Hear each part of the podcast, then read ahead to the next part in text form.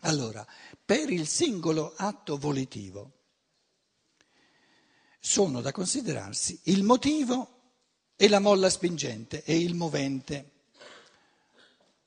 e la spinta. Io qui sono forse l'unico che ho fatto anni e anni di filosofia. Dai, concedetemi di fare una proposta. Secondo me la parola movente è quella migliore. Leggete Rosmini. Tra l'altro Rosmini mi pare di averlo detto già una volta. Tommaso d'Aquino ha fatto distinzioni, quindi ha arricchito anche il linguaggio latino di tante parole, però sono in latino. Per quanto riguarda l'italiano, adesso la filosofia della libertà è un testo anche minimamente filosofico, benché Steiner l'abbia scritto con l'intento di non restare a livelli, diciamo, tecnici, ma di scriverlo in un modo che lo possa capire chiunque. Però non si può scrivere un testo filosofico senza un minimo di terminologia anche rigorosa. Ora, se uno studia Rosmini, si rende conto che il linguaggio italiano è veramente passibile di distinzioni e sottodistinzioni di rigore. Di rigore. Per esempio, eh, in campo antroposofico si parla dell'anima, cosa che vi ho già detto, mi sa, l'anima senziente, no, come si dice l'anima? Senziente.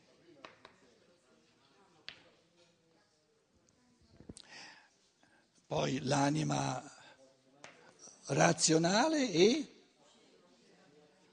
affettiva. Poi l'anima cosciente tutti, tut, una terminologia che andrebbe studiata no? Sulla, eh, proprio confrontandosi col linguaggio italiano, con la cultura che c'è, non creare una terminologia un pochino da setta eh, disattendendo la cultura che c'è. Questo è molto importante per un linguaggio, diciamo, eh, con la cultura che c'è, altrimenti la scienza dello spirito eh, dà un, l'impressione di voler restare settaria. No? Allora, Permettetemi di dire, parliamo di moventi e parliamo di motivi. Il motivo è ciò che si propone di raggiungere e il movente è ciò che lo muove. E proprio la parentela di queste due parole è molto bella. E non mi convince quello che la Luciana dice che si confondono, no? Perché, perché rispetto al movente sono passivo, il movente mi muove, sono mosso dal movente. Ecco. Invece il motivo, per quale motivo fai una cosa? È quello che ti riprometti. Però quello che ti riprometti è molto complesso. Il greco lo dice con la parola scopo, vi dicevo il significato, è un'immagine, e il latino con la parola fine. Invece il motivo è molto più individualizzato. Il motivo è molto più individualizzato che non lo scopo, che non il fine. Ma non è il motivo che muove. No.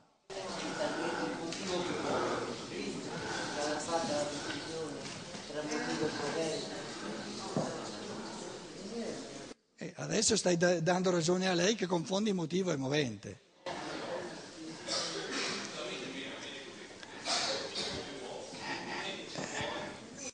Sta attento, sta attento. Se io decido, voglio fare quattro passi, ciò che mi muove a farlo, il movente, è ciò che c'è già dentro di me. Il motivo è ciò che io mi ripropongo. Per quale motivo faccio i quattro passi? Quindi è cosa voglio, ma ciò che io voglio non c'è ancora. Quindi il motivo non, ancora, non è ancora realizzato. Invece il movente, ciò che mi muove, c'è già tutto. Perciò io ve l'ho semplificato dicendo ciò che l'individuo è e ciò che l'individuo vuole. Avevo scritto qui, quindi ciò che ancora non c'è. Adesso Luciana dice, ma il motivo è la stessa cosa che lo scopo, la stessa cosa che il fine. Adesso io ti chiedo, Qual è lo scopo di fare quattro passi?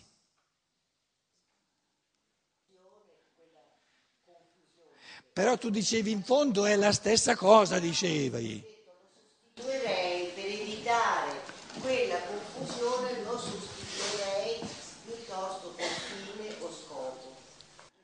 Allora sta attento, il motivo è qualcosa non ancora raggiunto da raggiungere, questa è la differenza. Il movente c'è già perché mi muove.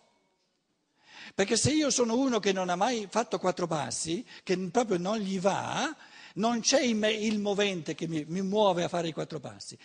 Ma ti chiedo, qual è il motivo? I, è lo scopo, il, il fine? Qual è? È individuale. Nel caso mio, siccome vedo che la digestione è molto laboriosa, faccio quattro passi e il motivo è di aiutare la digestione, affari miei.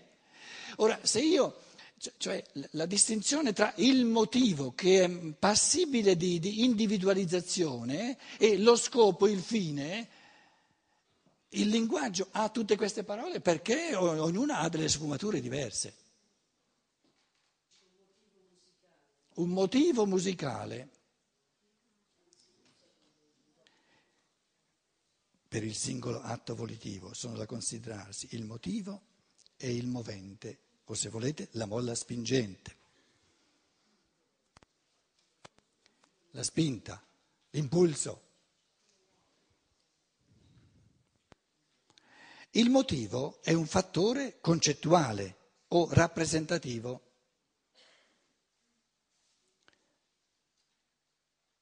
Voglio aiutare la digestione, cioè la rappresentazione, il concetto di aiutare la digestione voglio sgranchirmi le gambe.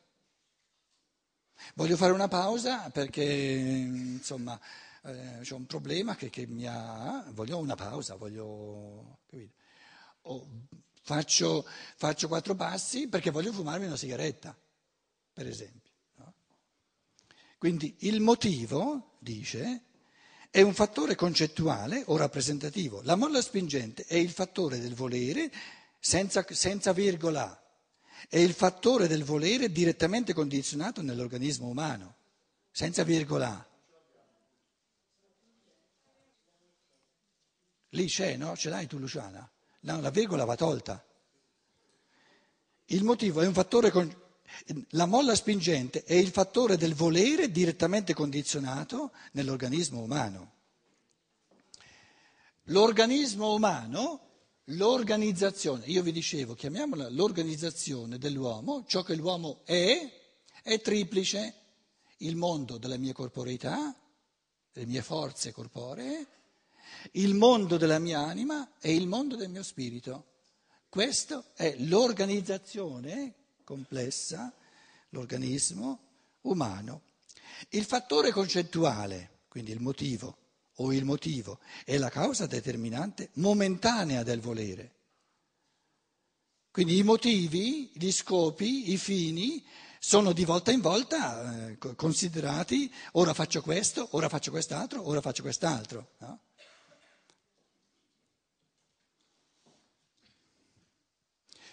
In fondo a un certo livello ha ragione Luciana quando dice motivo, fine e scopo è la stessa cosa, tenendo presente però che allora anche il fine e anche lo scopo è passibile di individualizzazione all'infinito.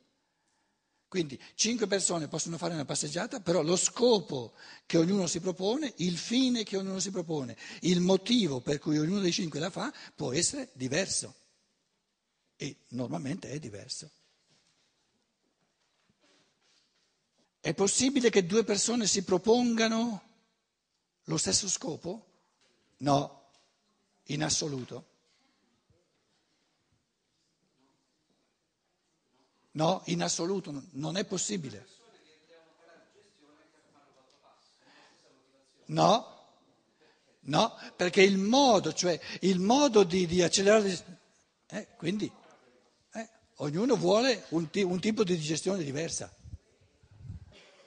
Quindi soltanto quando noi astraiamo dall'individuale c'è il comune, Ma oltre, sì, ma oltre al comune c'è sempre anche l'individuale e il voluto non è il comune, ma è l'individuale. Ciò che uno vuole, io voglio favorire la mia digestione, non la tua. Quindi io voglio favorire una tutt'altra realtà che non quella che vuoi favorire tu. Quindi dire tutti e due ci proponiamo lo stesso scopo è un'astrazione, una generalizzazione che non dice la realtà di quello che io mi propongo. Perché io non mi propongo di, di, di, favorire la stessa digestione che vuoi favorire tu, io mi propongo di favorire una tutt'altra digestione, che è la mia. Adesso andiamo a passeggiare insieme, tu hai accelerato la tua digestione, io non la mia. Allora avevamo uno scopo comune, tu l'hai raggiunto, io no? Allora non era comune. Vedi? Il fatto che è possibile che tu lo raggiunga, lo scopo cosiddetto comune, e io no, ti sta a dire che non era comune. Punto e basta. No, no, no, prendi il microfono, eh. Se, se siamo in due e andiamo ad, ad aiutare una famiglia povera, perché Vai, vai, abbiamo vai, questo scopo. No, no, no, vai, facci piano. oh. Ecco, io Eh, intendevo tu porti dire- un esempio così complesso, vai- veloce veloce. Noi ci prendiamo il tempo per dare importanza ad ogni contributo. Esattamente. Perciò le persone ci devono pensare bene prima di darlo. Sì. Allora, riparti Mi lentamente chiedevo, però. mi chiedevo se, eh, ora perché si parlava di digestione, quindi era una realtà estremamente individuale, ma anche quando due individui si propongono uno scopo che oggettivamente pare simile, Un po' più forte. quale quello ad esempio di aiutare una persona che soffre, no? andiamo a visitare un malato, in questo senso possiamo comunque parlare di, di scopi comunque sempre diversi, anche se eh, in realtà compiamo lo stesso, lo stesso percorso, no? La stessa azione in questo senso. Certo. E cioè,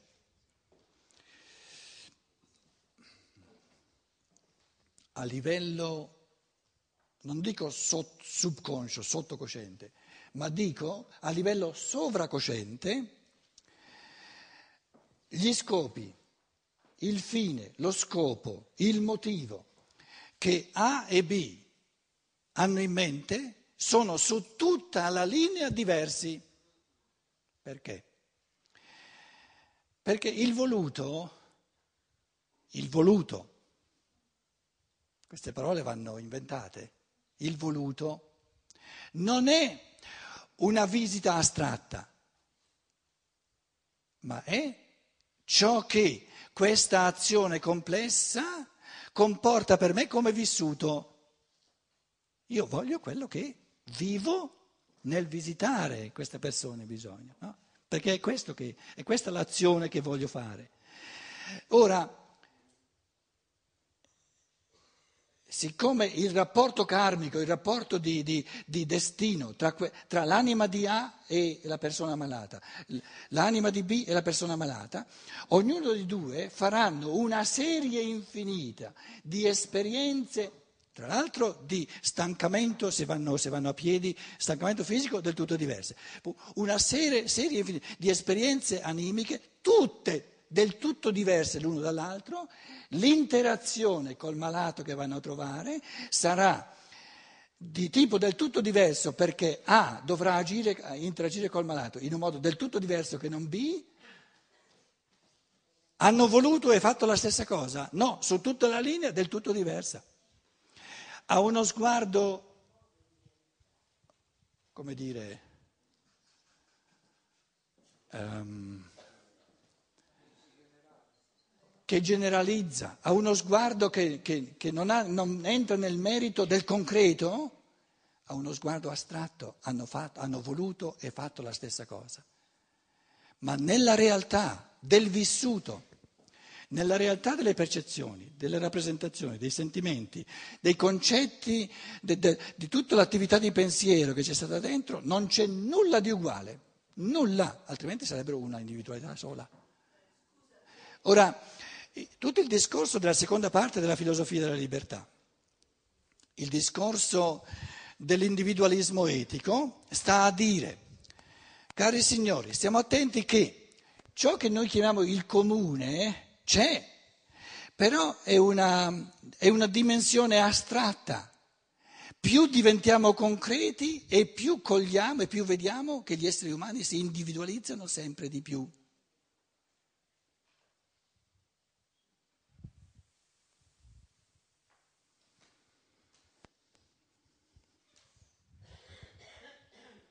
Due maestre d'asilo che dicono, tutte e due, passiamo un'ora con questi bambini, tutte e due gli stessi bambini tutte e due la stessa ora, tutte e due insieme, vogliono e realizzano una serie infinita di realtà del tutto diverse.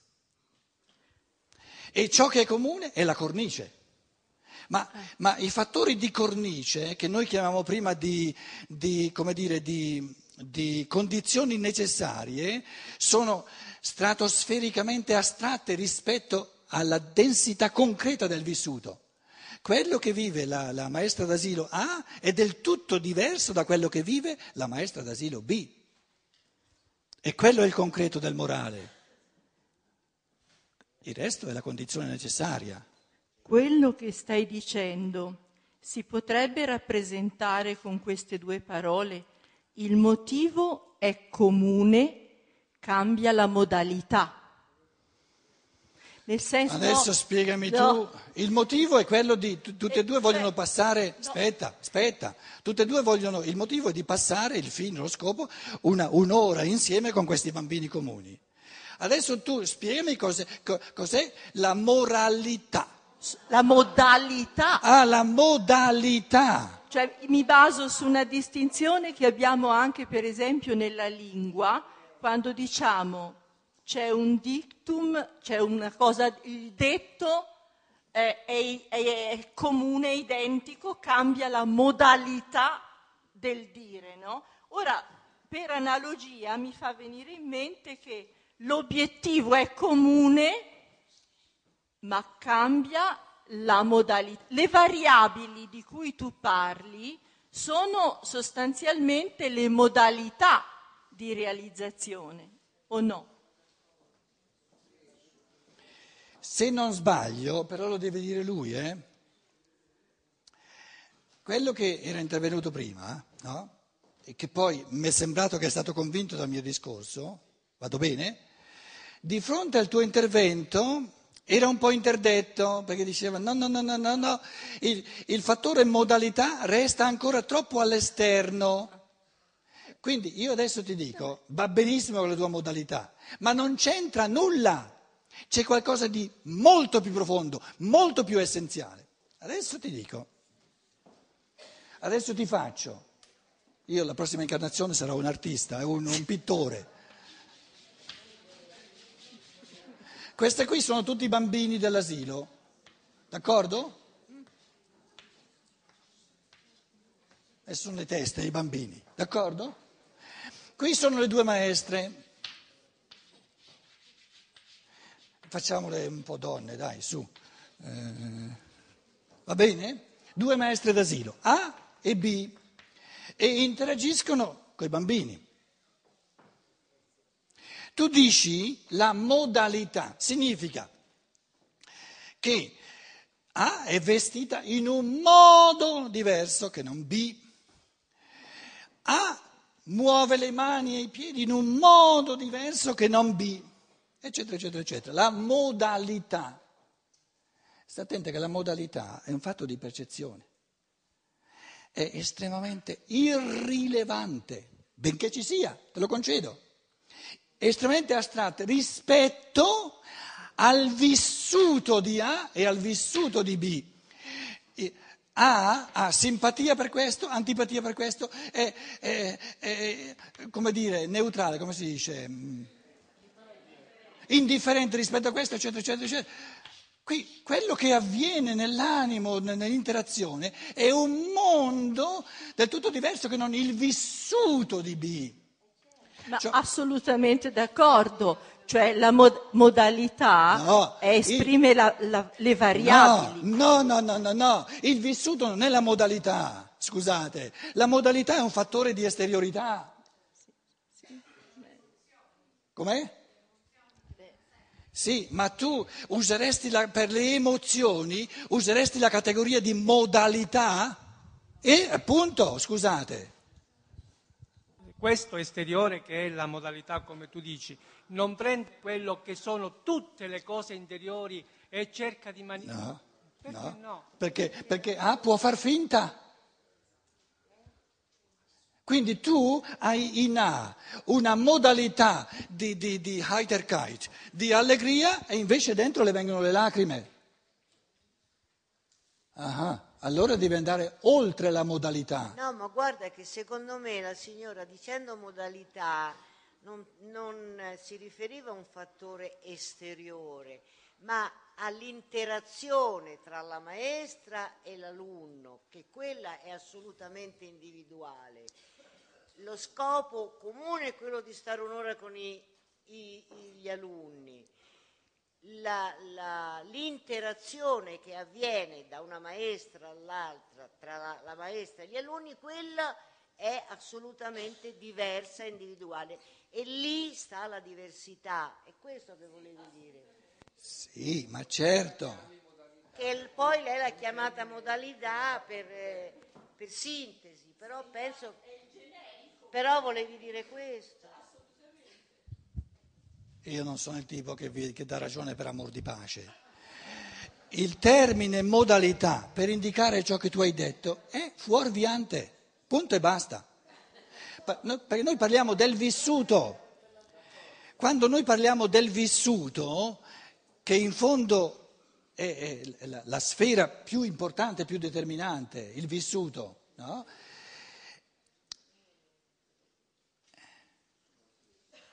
Scusa, non è giusto chiamarlo modalità, punto e basta. È inutile che stiamo a... Restiamo buoni amici lo stesso, eh, mica... Capito? Voglio dire, la modalità, però io adesso sono via dall'Italia da tanti anni, quindi avete il diritto di correggermi eh, se sgarro in, in fatti di linguaggio. Secondo me la modalità è qualcosa che io con la cinepresa la posso, la posso cogliere, se vede. È una manifestazione. Sì, ma comunque la manifestazione non è la stessa cosa che ciò che si manifesta. A parte il fatto che, che- che può, che può- può ingannare. no? Quindi noi parliamo del vissuto.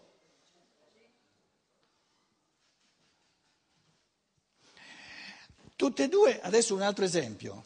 Restiamo buoni amici, eh? Aspetta, no, no, facci piano. Io non mollo così alla svelta, eh? Tutte e due, A e B, il maestro asilo A e B hanno appena mangiato. L'una, le- con- tramite l'interazione con i bambini, gli si blocca la digestione. L'altra, tramite l'interazione con i bambini, digerisce in un modo meraviglioso, in base ai sentimenti che sorgono. no? Fa parte della modalità, no? Fa parte del vissuto. Quello io con la cinepresa, non... capito? il termine contenitore all'interno ci si possono mettere tutte le variabili. No, non nella modalità.